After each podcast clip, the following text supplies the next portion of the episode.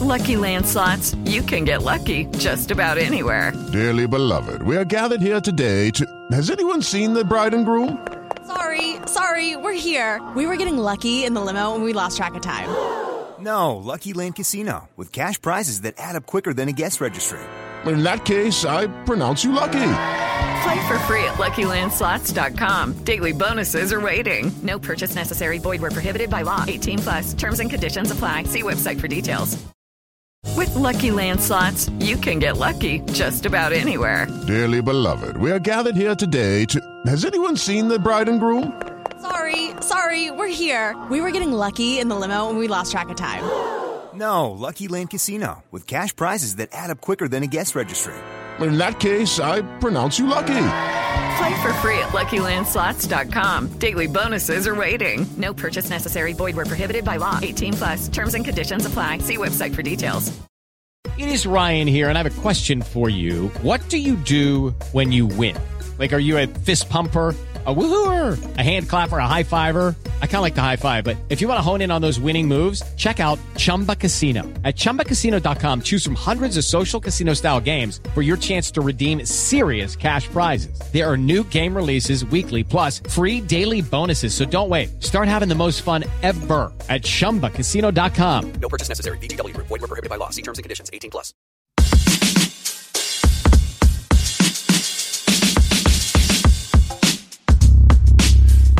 Welcome back to the Rock Chalk Podcast. I am your host, Andy Mitts. Today, we are recapping I'm not really sure how to describe the win against West Virginia. Look, it was a win in Morgantown, which is something that's hard for the Jayhawks to come by. But I came away from that game kind of not really sure what to think. So to help me try to sort through my feelings, try to figure out what we can actually take away from this game, coming back to the podcast, Brendan Drzezinski, he is one of our analysts over at Blue Wings Rising and also... over on WIBW FM over in Topeka. Brendan, how are you doing today? I'm good, Andy. How about yourself? I'm doing great. It's great to have you back on the podcast. And look, like I said in the opening here, this game was weird all around. Like, West Virginia was getting tons of easy shots and not making any of them. And Kansas, seemed like they probably should have won this game by 30, but only won by 13. Like, what do you take out of this game? You know, it's interesting you bring up the shots that just weren't going in this game. It was Michael Swain over from 24-7 Fog.net who put out that via shot quality. Right. KU I love that thing. KU should have lost this game based on the shots that either team was taking. So you can look at that two ways, I think. One, the more, I don't know about pessimistic, but the more reality way to look at it, I suppose, is West Virginia got unlucky. They just could not make shots. They got open looks. They just could not make shots. The optimistic way I think you could view that is KU wasn't supposed to make as many of them. That's just high-level shot making, and you're going to take that. And you've got the number one guy in the entire Big 12 you trust to make shots for you, and that's Ochai Agbaji. And we'll get more to Och here in just a little bit, I'm sure. But honestly, and you know me, I'm as optimistic as it comes when it comes to KU basketball and KU in general.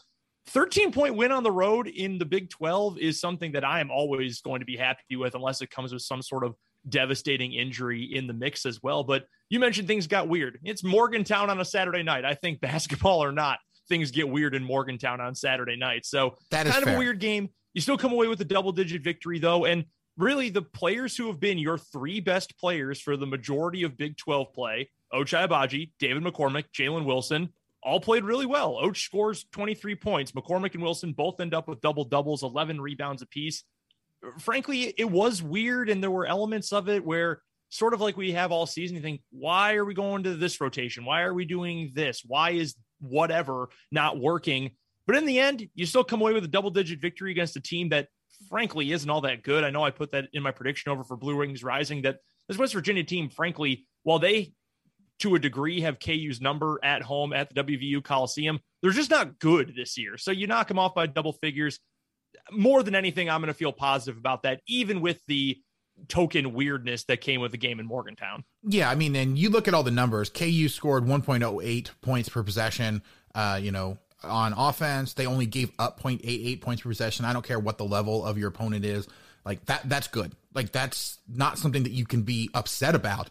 I will say the whole shot quality thing, the one thing that kind of jumps out, because I was actually, I finally went around. I've been looking at their numbers and I've been kind of using their numbers without really digging too far into what their formula is and kind of what they put out. And the one question I do have, I'm not sure how much they actually adjust for the level of the opponent defense in those calculations. Because it looks like, and kind of just a brief primer, I'm actually kind of hoping, I have reached out briefly. I'm hoping to try to actually talk with him a little bit more, whether that's, you know, explainer in an article or have him on the podcast or something like that. But I do kind of want to know more about this because it is one of those numbers that's nice to kind of throw out there. But the one thing that I do wonder, you know, looking at this and looking how much quote unquote luck Kansas has in their calculations is how much is Kansas able to make a team or affect a team shot that they would normally make and turn it into something that they're not getting as good of a look.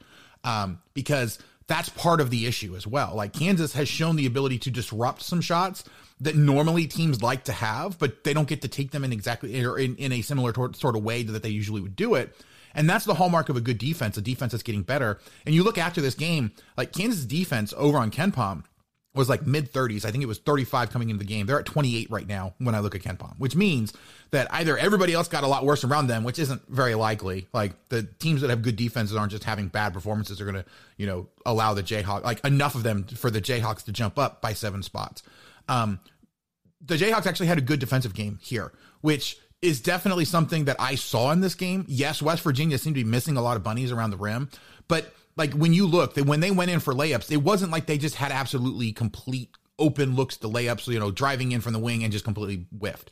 There were guys that were kind of, you know, making enough of a move to make them adjust the shot. They were having to do a lot of adjustments in the air. Yes, they were missing layups, but it wasn't like it was a wide open layup that they could just go in and they just completely missed it. It was, hey, there was a guy in their way. They kind of had to, you know, squeeze around him a little bit. It altered the trajectory of the shot. Like, normally you would still expect West Virginia to make a lot more than they actually did, but it's not like you can say that Kansas didn't do anything to make them miss those shots. So kind of what we take away from this, you know, it is definitely something you kind of have to look at the level of the opponent. Like you said, West Virginia, they are in last place in the Big 12 for a reason. They are not a very good team this year. You know, there's definitely some questions about like, at what point are they kind of giving up and, you know, deciding that we're going to, you know, be ready for next year. And there's definitely kind of some open questions, you know, in terms of Bob Huggins and the guys that he have, you know, with the way that this transfer portal is set up, are you worried about some of them leaving? But I don't want to dive too deep into West Virginia itself because I do want to take a look at what they are, you know, like what Kansas did and what we can take from Kansas moving forward.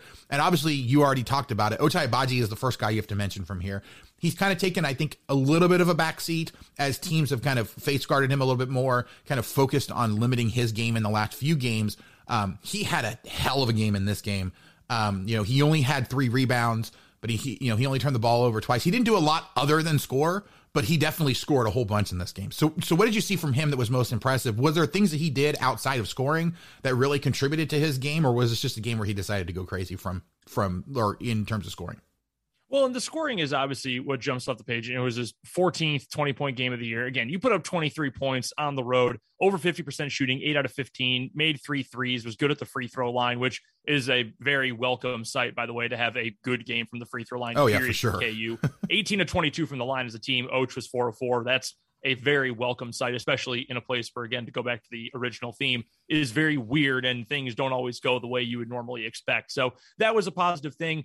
But the other thing, too, while it still entails scoring and his scoring ability, it's the fact that Ochai commands so much attention from every other team that KU plays. And that was no different against West Virginia. You know, I'm going to do another name drop here for you, but we were talking on Sports Talk in Topeka earlier this week with CJ Moore from The Athletic, and I made an offhand comment about how Jalen Wilson, you could argue, has been KU's best player the last couple of weeks. And he jumped in and said, hey, hold on now. You know, Wilson's playing really well. He's been phenomenal scoring off the glass in transition, whatever. But go back and watch what opposing defenses are doing, even away from the ball against Ochai Agbaji. And the fact that everyone's attention, you've got your one guy who's guarding him, face guarding him, whatever, but everybody else has to know exactly where he is on the floor. It was a couple of games ago now. Jesse Newell had a clip on Twitter of Ochai on an inbound play. This was 2 games back, I believe. He goes into the corner. McCormack's underneath the basket. Multiple defenders run with Ochai into the corner. And again, this was the same kind of stuff we saw in this West Virginia game. So to me, it's not necessarily the impact outside the scoring column in the stat sheet that is as impressive as it is for Ochai Agbaji, but it's the fact that you have to focus that much attention on him, which you probably wouldn't have to do as an opposing defense if he had cooled off just naturally at some point. Because I think if you go back to non-conference play, as excited as all of us were that he was playing that well, there was definitely a little bit of a feeling that, okay, he's probably going to cool off a bit. He never did. He never cooled off. Yeah, not at all. He missed the game due to COVID. Then you have a couple games where defenses were doing literally everything they could to stop him. You know, Texas face guarding him for the entire game, only letting him take 7 shots in that game.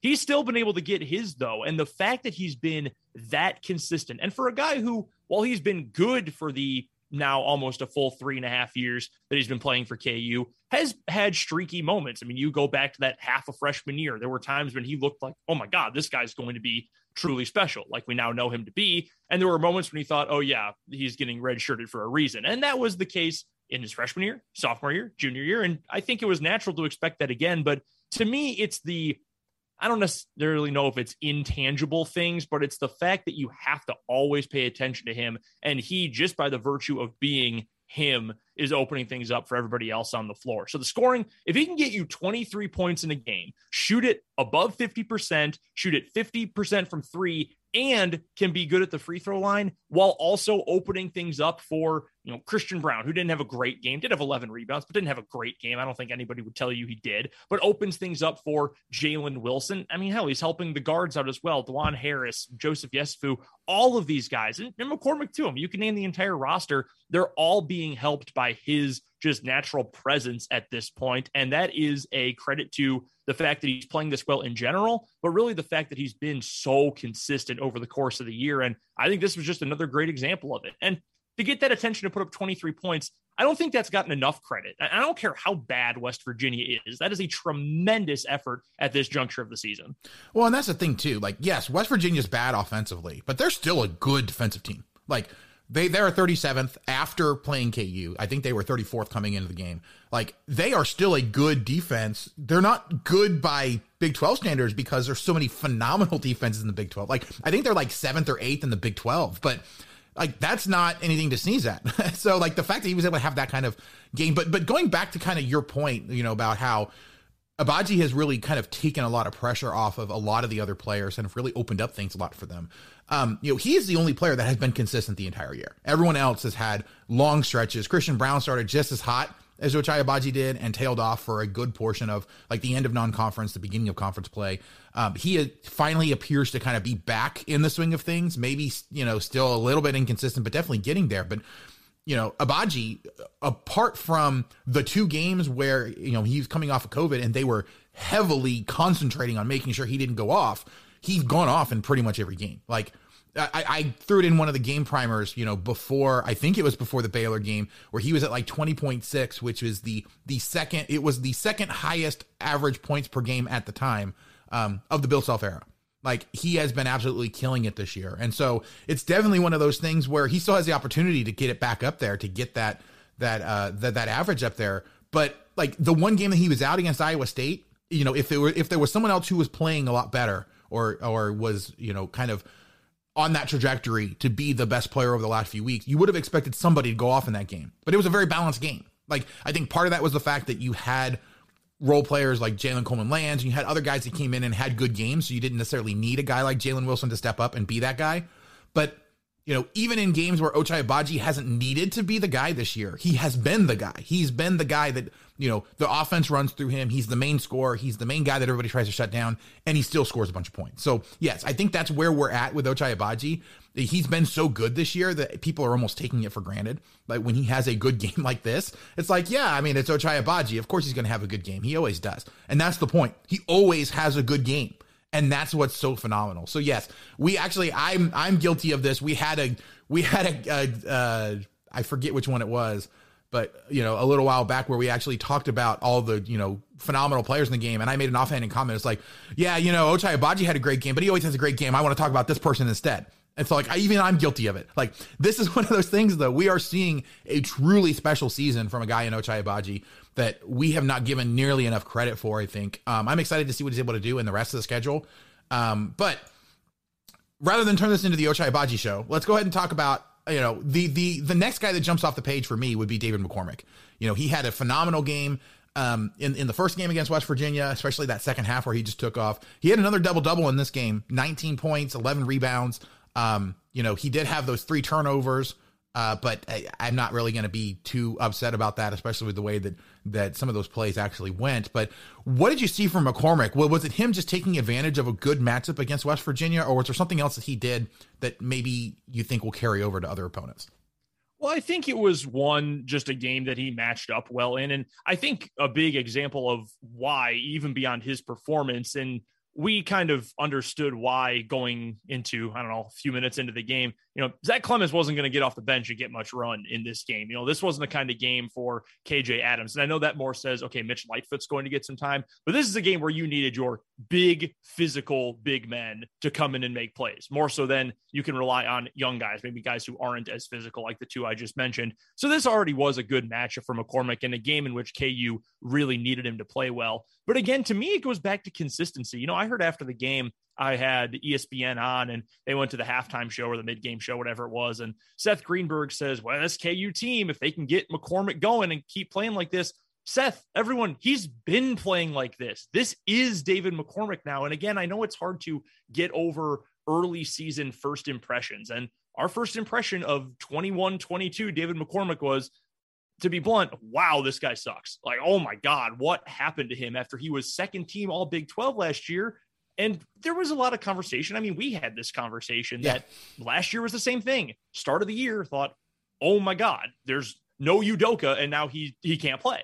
But then in the Big 12 season, he was fantastic. And now get into Big 12 play this year. I believe that was his sixth double-double of the year last night. The defensive rebounding, still a question mark. That's still, I think, one of the weaker main parts of his game. But he is, the best offensive rebounder in the Big 12, one of the best in the entire country. He had 11 boards in that game against West Virginia, 6 on defense, 5 on offense. I mean, his offensive rebounding is tremendous. Some of that is padded because he misses his own shots and puts them back in. But I'm not going to take away from the guy who is that good cleaning up the offensive glass. So to me, it's another element of consistency that whatever mental block was keeping him from playing well is gone. And he's not an unbelievably efficient shooter inside. You know, he's not Udoka making 78% of his shots at the rim or whatever he did his final year back in 1920, but he's good enough. He's generally over the course of his career been good enough at the free throw line. This year a little bit shakier, but again, I think that comes back to whatever mental block he was dealing with for a large portion of the season. This is who he is at this point. And frankly, we should be expecting at this juncture of the season for him to have this kind of performance against a team like West Virginia. Maybe not 19-11, but yeah, if you had said, hey, we need him to get 15-10 in this game, I would have said, yeah, and he should be able to go do that at this point. And that is one, higher expectations for this team that a guy who early in the year you in a way had to play without has to step up. But it's a credit to him too, because he's been that good really since the beginning of Big 12 play, but especially over the past couple of weeks. So it was a combination, I think, Andy, this weekend of it was a good matchup for him and a matchup that KU needed him to play well in. But also, this is who he is now. This is 2021 Big 12 play, David McCormack in 2022. And there are some metrics out there. I've seen these scattered about in the Twitterverse over recent weeks. He's been better this year than he was last year when he was second team all Big 12. So it's just another element of consistency that makes me encouraged for where this KU team is going. There are still some difficult games coming up. Obviously, K-State this week, which I don't know what level of difficulty that is. You still got Baylor coming up this coming Saturday, Texas on Senior Day, and postseason play is always challenging. But this is the player we should expect, and we should be holding David McCormack to this standard at this point. We should be expecting 15-8, 14-8 plus every game. And again, I'm optimistic that he can give it to us because he has proven he's been able to do that. And West Virginia was another example. Yeah, it's definitely one of those things. And I think, you know, we've had this conversation. I've had this conversation with several people. McCormack definitely seems like a guy, as Fetch and I have talked about multiple times, he thrives against big opponents that really will challenge him physically. And I think what we've seen, you look in the non-conference, there weren't very many of those. And so for him to kind of take that step back, like knowing that about him now, seeing just how well he steps up, and like the big exception, obviously, I think was when he went up against Oscar Tshiebwe against Kentucky, but everybody kind of seemed shell-shocked in that particular game. So I'm not going to hold that against him too much. But for the most part, when he gets a big guy that's going to stand up to him, that's going to, you know, push back on him, he rises to the challenge there and really plays some of his best games. This is one of those games, I think, where Gabe Otsboyan, and some of the other West Virginia players, they had multiple guys that could come in and try to play against McCormack, and he rose to the challenge there. Him starting slow as, I think, a theme, just because Kansas doesn't play a lot of non-conference opponents who have big men, who have really good big men. And so it can be a little more difficult for him to learn how to play with that and kind of struggle with that. Then once you get in the Big 12 play, I'm struggling to think of a single team, with the exception of maybe Texas Tech, that does not have a big man, at least, that will challenge David McCormack while he's inside. And so it's one of those things where him to come on strong in the Big 12 is not surprising to me at all. It shouldn't be surprising to anybody, really. It also, I think, really kind of shows, one, his limitations, but really where we can expect to see him thrive. I would be worried about him, playing in the NCAA tournament against a team that is a heavy guard lineup, like really have a hard time, doesn't really have anybody down low. That's a game where we would need someone, I think, like a Zach Clemmons or a KJ Adams or someone to play more minutes to be able to do that. But when you play a team like West Virginia, who has a big guy down low, who can pound on the inside, even if West Virginia has all the problems they have inside with the rebounding and all of that, like, that's where David rises to the challenge. And so I think we're going to see that moving forward. There's not a lot of teams left on the schedule where they don't have a guy on the inside like that. So you're right. We would expect to see that from David the rest of the time. It's weird because it just seems like David is much more comfortable when he has a big guy in there to challenge him and try to make it uncomfortable for him. But let me tell you, comfort, that is something that you are going to have for sure if you go visit sponsor here on the podcast, Homefield Apparel, because Homefield Apparel has the most comfortable vintage college sports apparel anywhere. They have t-shirts, sweaters, hoodies, joggers. I absolutely love the stuff that they have. They don't have any KU stuff at this point. Hopefully they get it soon. But look, I went over, I have like 9 or 10 shirts. My wife has 4 or 5 because they have so many different schools with fantastic vintage college logos. They have more than 100 different available right now. They're adding more all the time. They are right smack dab in the middle of the big new Saturday season 3, which is basketball themed, which is why a lot of us are hoping that Kansas is coming really, really soon. They have the 3 weeks left. So still 3 more chances for Kansas to be featured here. But even if they don't get KU, if you head on over to homefieldapparel.com, I guarantee you're going to find something you absolutely love that you're going to want. And if you use promo code CHOP12, you can get 15% off that entire first order. All orders over $100 get free shipping. I don't blame you if you want to wait and see if Kansas gets anything in the big new Saturday. But if we get to the end of that and they haven't done it yet, definitely make sure you head on over there and find something, because if you haven't had home field yet, you're missing out. You're going to want it. So homefieldapparel.com, promo code CHOP12, get you 15% off your entire first order, and all orders over $100 get free shipping. All right, Brendan, I do want to talk about some of the other players from this game first, but first I do need to throw it to a quick break. We'll be right back on the Rock Chalk Podcast. Basketball season is finally here, Big 12 fans, and for your home for men's and women's basketball, come to Midwest Madness. We are doing game coverages, going over game analysis, different rankings of teams, and consistently looking at the best matchups in the conference. You're not going to want to miss out on all the amazing basketball coverage we have, so go check out Midwest Madness. Available wherever you listen to podcasts. And we're back here with Brendan Drzezinski, analyst over at Blue Wings Rising, and, of course, host over on WIBW FM in Topeka. Brendan, look, who else in this game? Because we've already talked about McCormack. We've already talked about Agbaji. And, there were other players that played really well in this game, but it seems like those were the two main guys. Who else kind of stood out to you, or who else do you think we actually need to talk about from this game?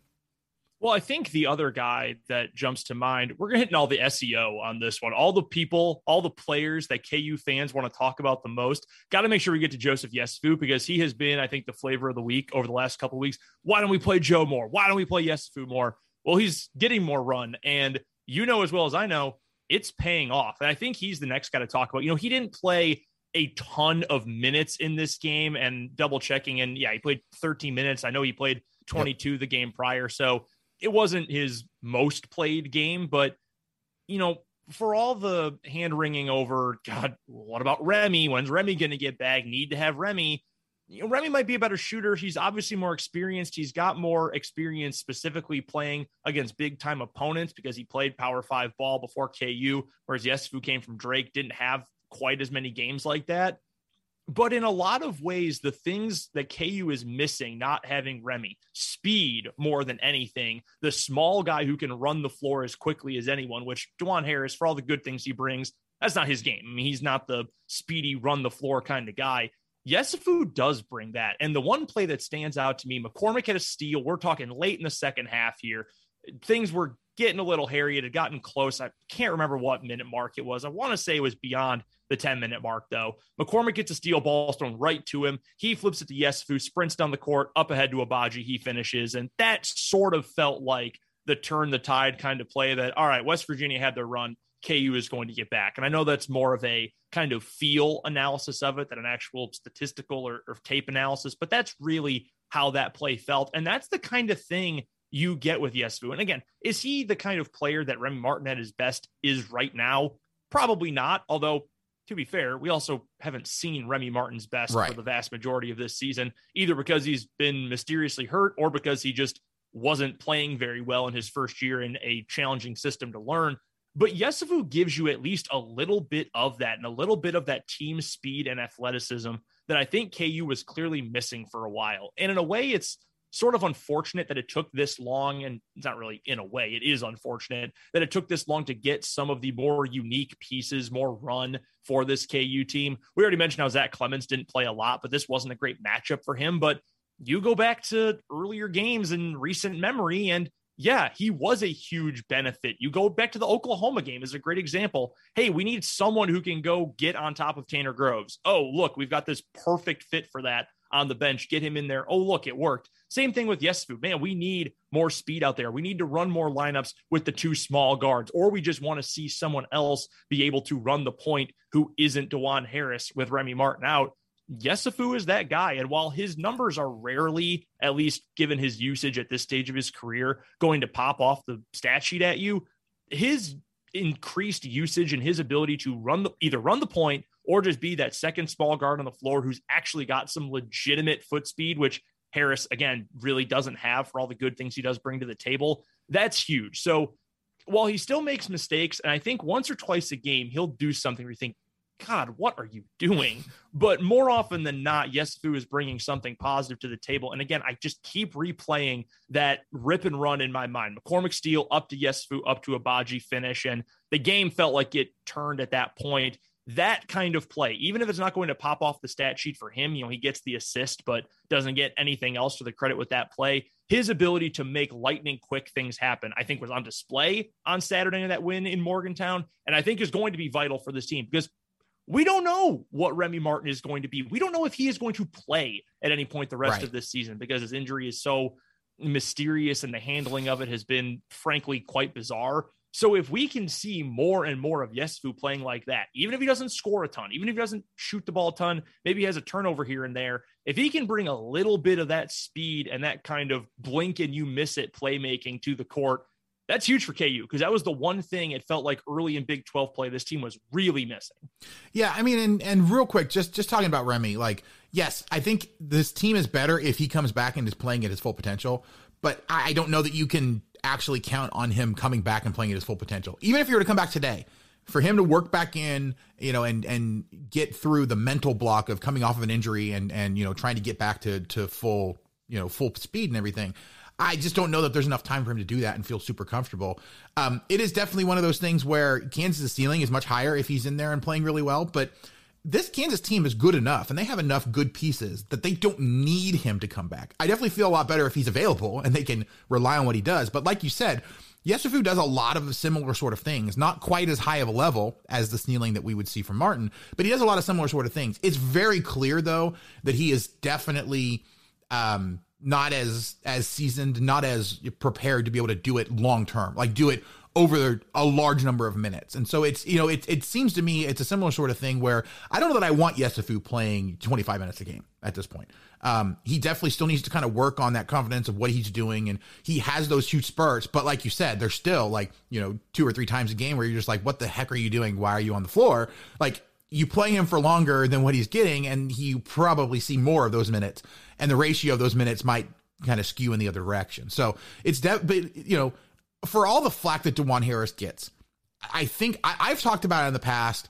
I honestly think it's a lot of people are projecting onto Dajuan Harris what they want him to be rather than appreciating what he actually is.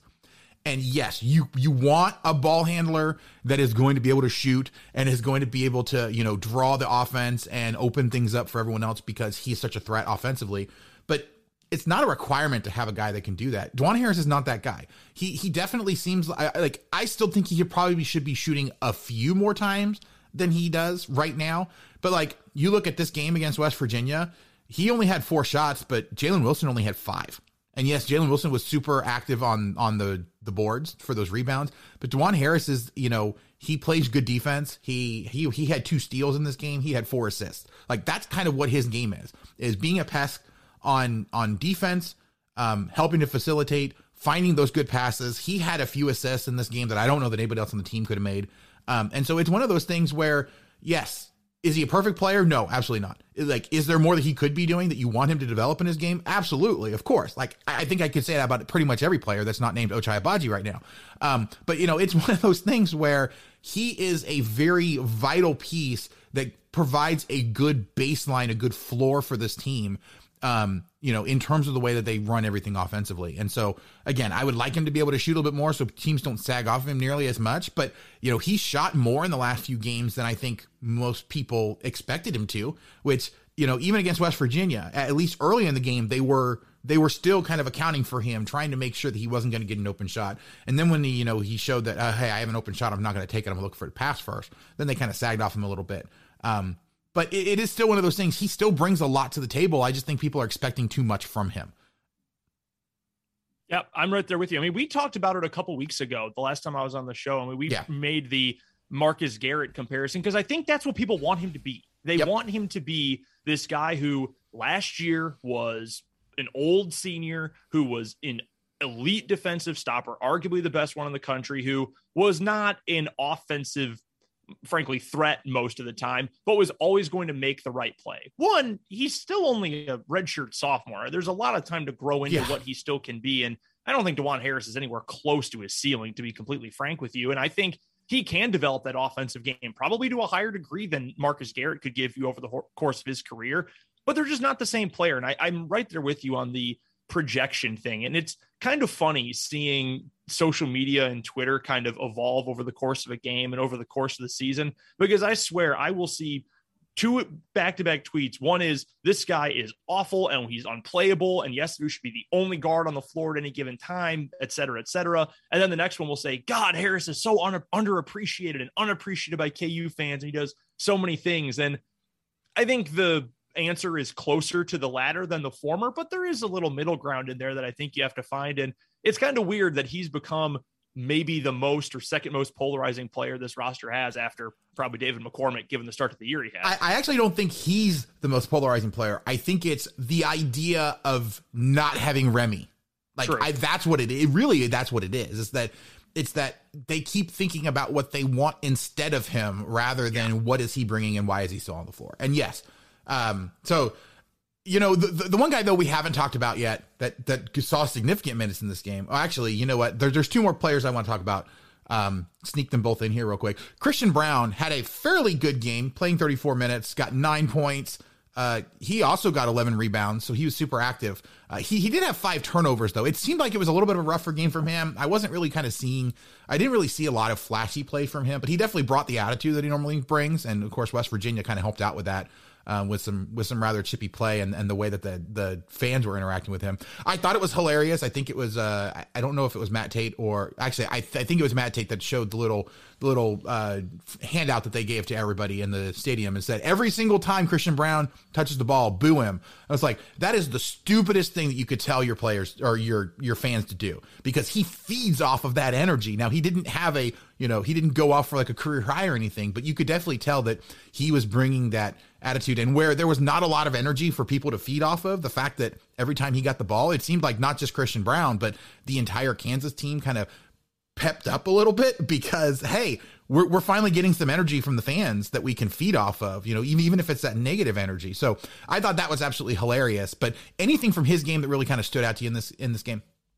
The one thing for Christian Brown, and I love CD. He is so much fun. And I think every KU fans feels this. I mean, he's the epitome of you hate when you play against him, but if you have him, you love him. I mean, you know, if he played for K-State, I mean, they recruited him heavily, just for example, KU fans would freaking hate this guy. Gosh, yes. Yeah, like he's ours, and fans feed off of that because he's feeding off of either the negative energy he gets or the positive stuff he gets at home, whatever it might be. So I love CB, and I just want to preface it with that.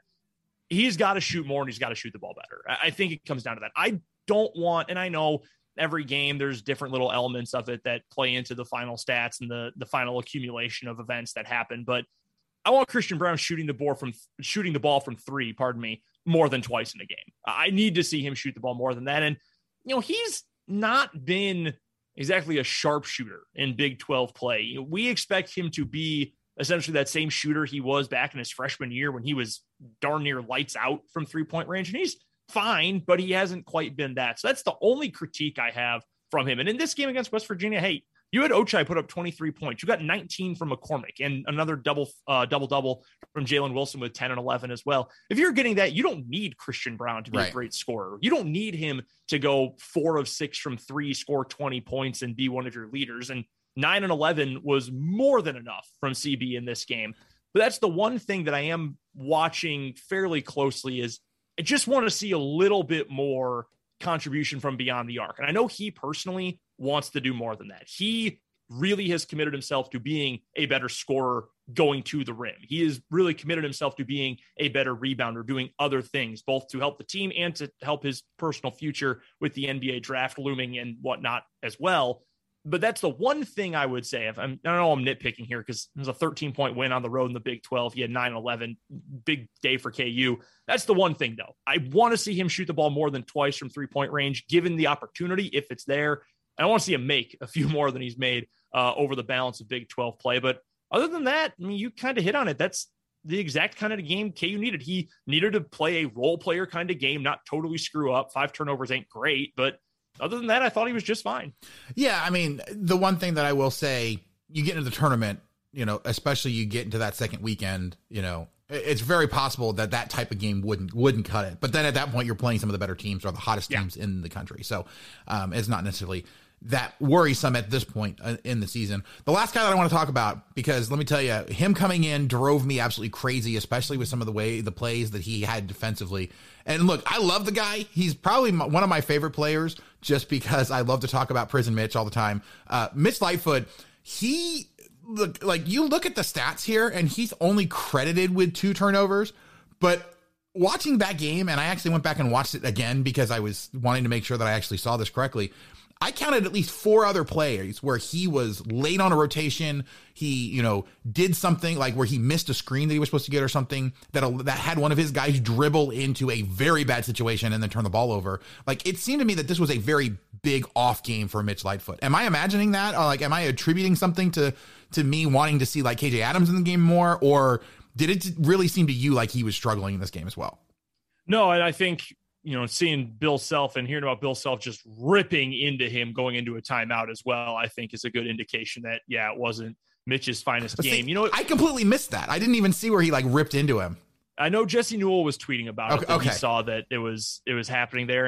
And look, I understand why you go to Mitch in this game. You know, we talked about it earlier. This is not the kind of matchup that really fits into the skill set that Clemmons and Adams bring to the floor right now. And I think Mitch, to a degree, to defend him slightly, he's a victim of other folks' success at this point. You know, KJ has not been a scorer, but the energy he brings and the defense he's been able to bring in the post as well has been extremely valuable. Everybody is in love with Zach Clemmons right now, and that includes myself, and he's been really good in the opportunities afforded to him. So that kind of pushes Mitch down the totem pole in terms of, you know, fan popularity and, you know, maybe game-to-game impact that you would have expected from him. And I do think he's had some good moments this year. You know, he's had a couple of games where I actually thought, yeah, he looks as good as he's ever looked.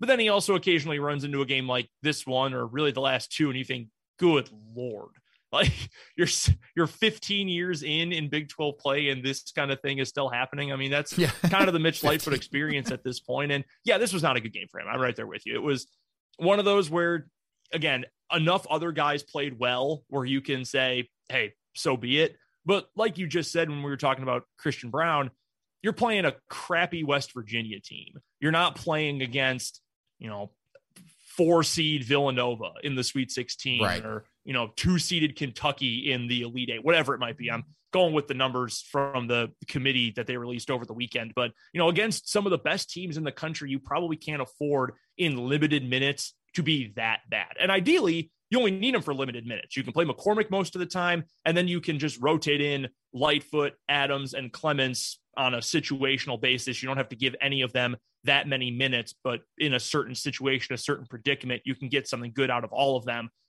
It's just a bad game for him. And I'm willing to write it off and in this situation say, hey, whatever, it's one game. But again, to the point you just made about CB, that's probably not going to cut it when we get into these more important one and done games later on. So you flush this one and you hope in limited run, you don't end up with a player who is going to give the ball away either directly or indirectly that many times. Right, exactly. Yeah, I mean, I think really what it comes down to it is that you would hope when they get into a situation where the stakes are a lot higher than this one, that, you know, you're more willing to try out an Adams that maybe isn't a perfect fit in this game, or a Clemmons, you know, to kind of see if they can bring something that maybe you're not quite expecting, but can actually work out really well for you. So, all right, well, that is going to do it for us today. Brendan, thank you so much for joining me. Thank you guys so much for listening. If you haven't already, please do go out wherever you get your podcasts. There's Apple Podcasts, Spotify, Stitcher, any of the other million apps that are out there. Just search for Rock Chalk Podcast so you can subscribe and get every episode as soon as it comes out. If you can give us a rating and a review, 5 stars, nice comments, it'd be absolutely great. If you want, I'm sorry, you can contact me at any point by emailing me at rockchalkpodcast@gmail.com, or contact me on Twitter at rockchalkpod for any comments, questions, suggestions, people you want me to try to interview, anything like that. We really do bring the podcast. You guys get you all the information needed in as entertaining a way as possible. So we are on the 1012 Podcast Network. You know, we have a bunch of different podcasts over there that are all talking about all the teams in the Big 12 Conference. I still maintain the best way to know how the Big 12 Conference is going to affect the Jayhawks is by knowing what's actually happening with the rest of them. So if you go over on Twitter at TEN12 Network, you can find links to all the great shows that we have over there. Great group of people that we're working with covering all those teams. So we are on the Anchor platform, so you can leave us a voicemail. You can get your voice on the show. Just go to anchor.fm/rock-chalk-podcast/message. And I promise that I'll get you on there. So make sure you visit our sponsor, Homefield Apparel. Promo code CHALK12 gets you 15% off your entire first order. But that's going to do it for us today. Thanks again, Brendan, for joining me. Thank you guys so much for listening. We will catch you guys next time on the Rock Chalk Podcast.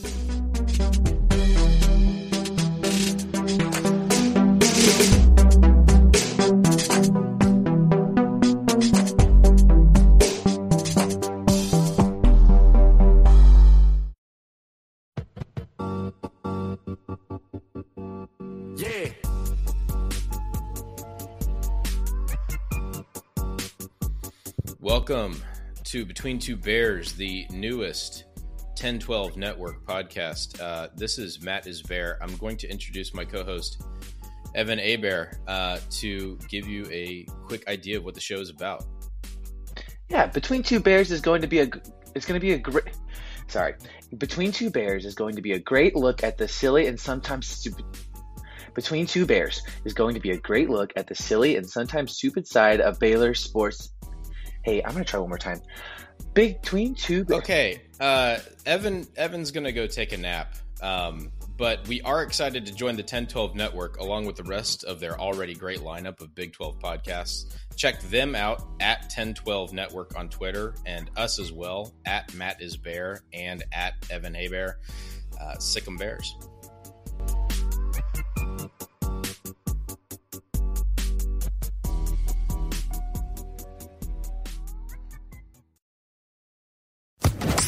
Social Podcast Network. Step into the world of power, loyalty, and luck. I'm gonna make him an offer he can't refuse. With family, cannolis, and spins mean everything. Now, you wanna get mixed up in the family business. Introducing The Godfather at ChumbaCasino.com. Test your luck in the shadowy world of The Godfather slot. Someday, I will call upon you to do a service for me. Play The Godfather, now at ChumbaCasino.com. Welcome to the family. No purchase necessary. VGW Group. Void where prohibited by law. 18+. Terms and conditions apply.